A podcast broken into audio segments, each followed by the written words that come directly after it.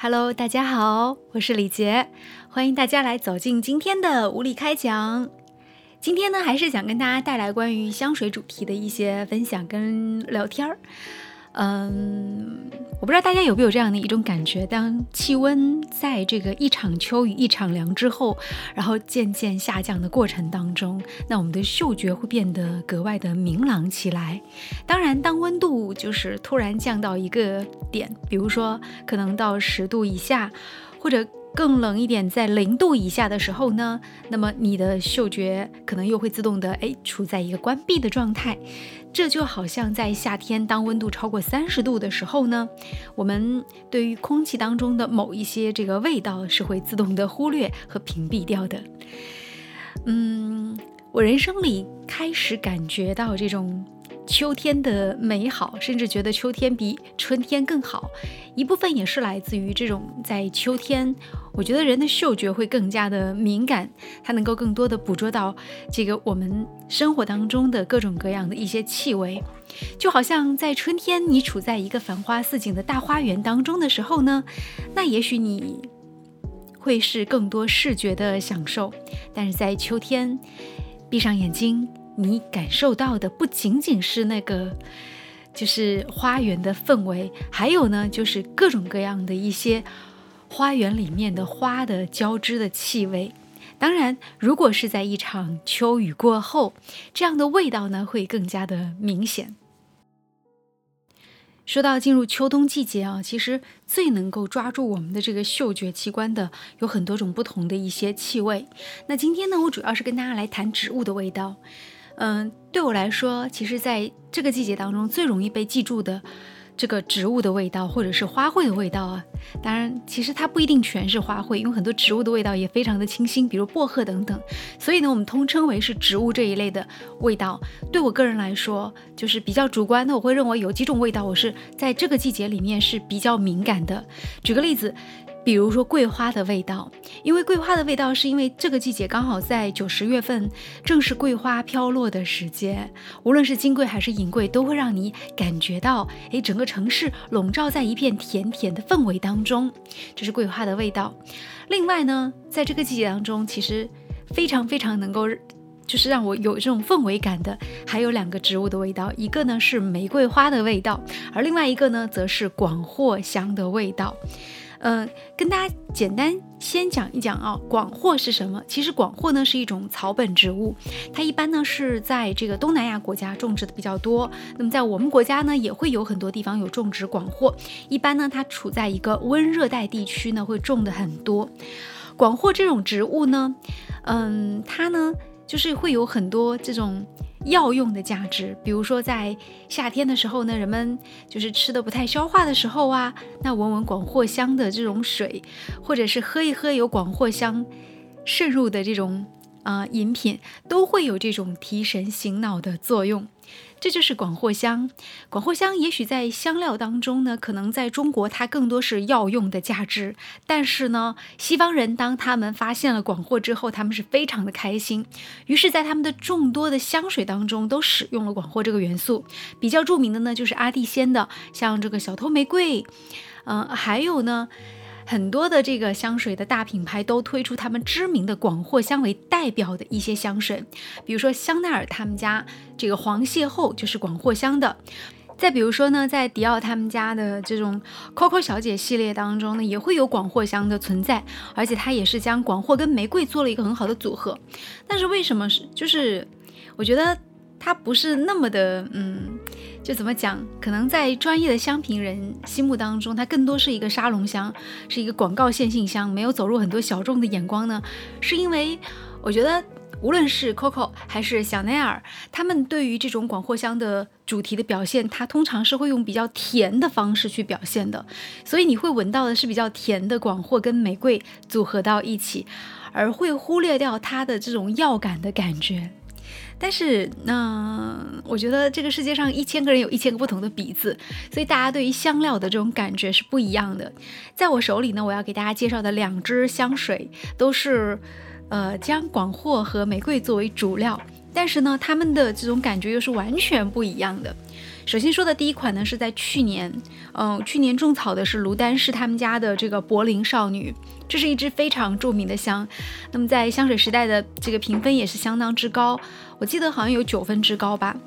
那么柏林少女这支香呢是一支让人印象深刻的香，但是在我手里目前呢还是只是有大概有几支小样吧。为什么我只买小样而却没有去入正装呢？是因为这个柏林少女我在闻的时候，我觉得总觉得少了一点什么，而且说实话我就是总觉得在柏林少女的身上会闻到一种类似于这个广藿然后加上玫瑰又加上一点点酸梅汤的感觉。它真的不是特别特别的甜，但是它会有一点点酸的感觉，不知道为什么。我觉得这种酸的感觉它作为氛围香来说是会一个很好的选择，可是如果把它穿到身上的话你就会有这样的顾虑。另外之所以没有入柏林少女的正装还有一个原因，就是因为这个香水的颜色实在是太深了，那我夏天不可能把它喷到身上，它会着色对吧。那冬天的时候呢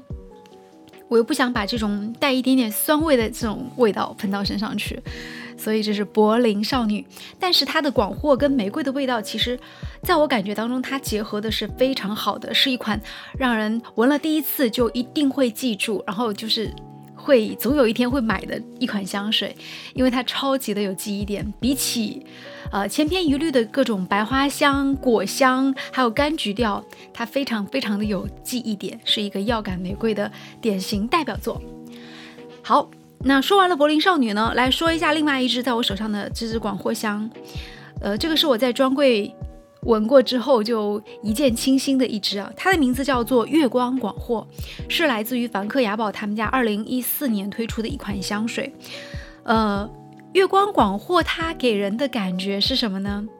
我要对比一下柏林少女啊。如果说柏林少女是一个20岁的少女，然后她还有一点点少女的这种酸酸的味道，还是一个没有长开的少女，那么月光广藿呢，她更像是一个30岁的姐姐，她身上那种酸酸的少女的体香已经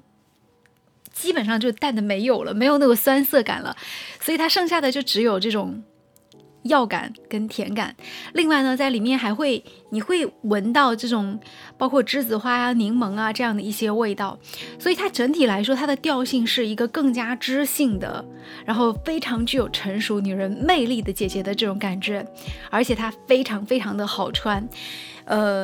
还有一点啊，我觉得测评香水的时候，为什么你当时测评就不要当时买，是在于说要看它的留香时间。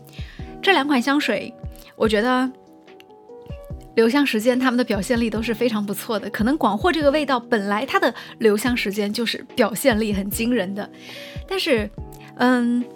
如果是对比我在左手涂广藿，然后就是涂这个月光广藿，右手涂了柏林少女的话呢，那回到家里啊，就几个小时之后我会发现非常非常的明显，就是手上涂了月光广藿的这个味道它的留香时间是更久的。我有试过就是早上出门的时候涂在手臂上，然后到我下班回到家可能已经经过8个小时9个小时，我的手臂上还会有那个味道，而且它是可以直接把衣服腌入味的味道，就是你前一天晚上涂的就是喷到衣服上，第二天还会闻到这个味道。关键是它很有特点在于说，你看到它的瓶子它是一个黑色的瓶子，你会以为说它里面会是一种有颜色的液体对吧，但是很神奇的是当你看到它液体的颜色的时候你会很吃惊啊，因为你有试过把它分小样，它是一种透明的白色的质地，这个就很神奇了。所以从实用性的角度上来说呢，我觉得梵克雅宝他们家的这个月光广藿实际是比柏林少女更加的好穿，而且更加的适用的面积会更广一些的。好，说完了这两支香水呢，至于怎么样去推荐啊，或者是你要去用哪一款呢，当然是见仁见智的一件事情，每个人的鼻子是不一样的。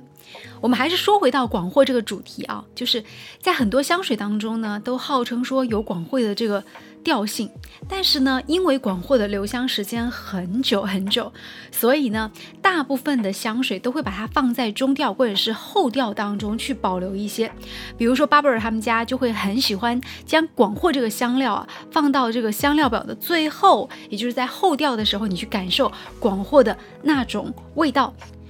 但是我个人觉得，就是从这个就涉及到专业的鼻子跟这个普通的鼻子的区别了。因为如果你想把你的香水做出来，然后卖得很好，成为街香的话，实际上这个香它不甜是不可能的。我自己有试过，就是我有买过一些比较奇怪的香水哈，就是那种完全不甜的香水，比如说那种很有烟草味感觉的香水。后来我就发现一个特点，就是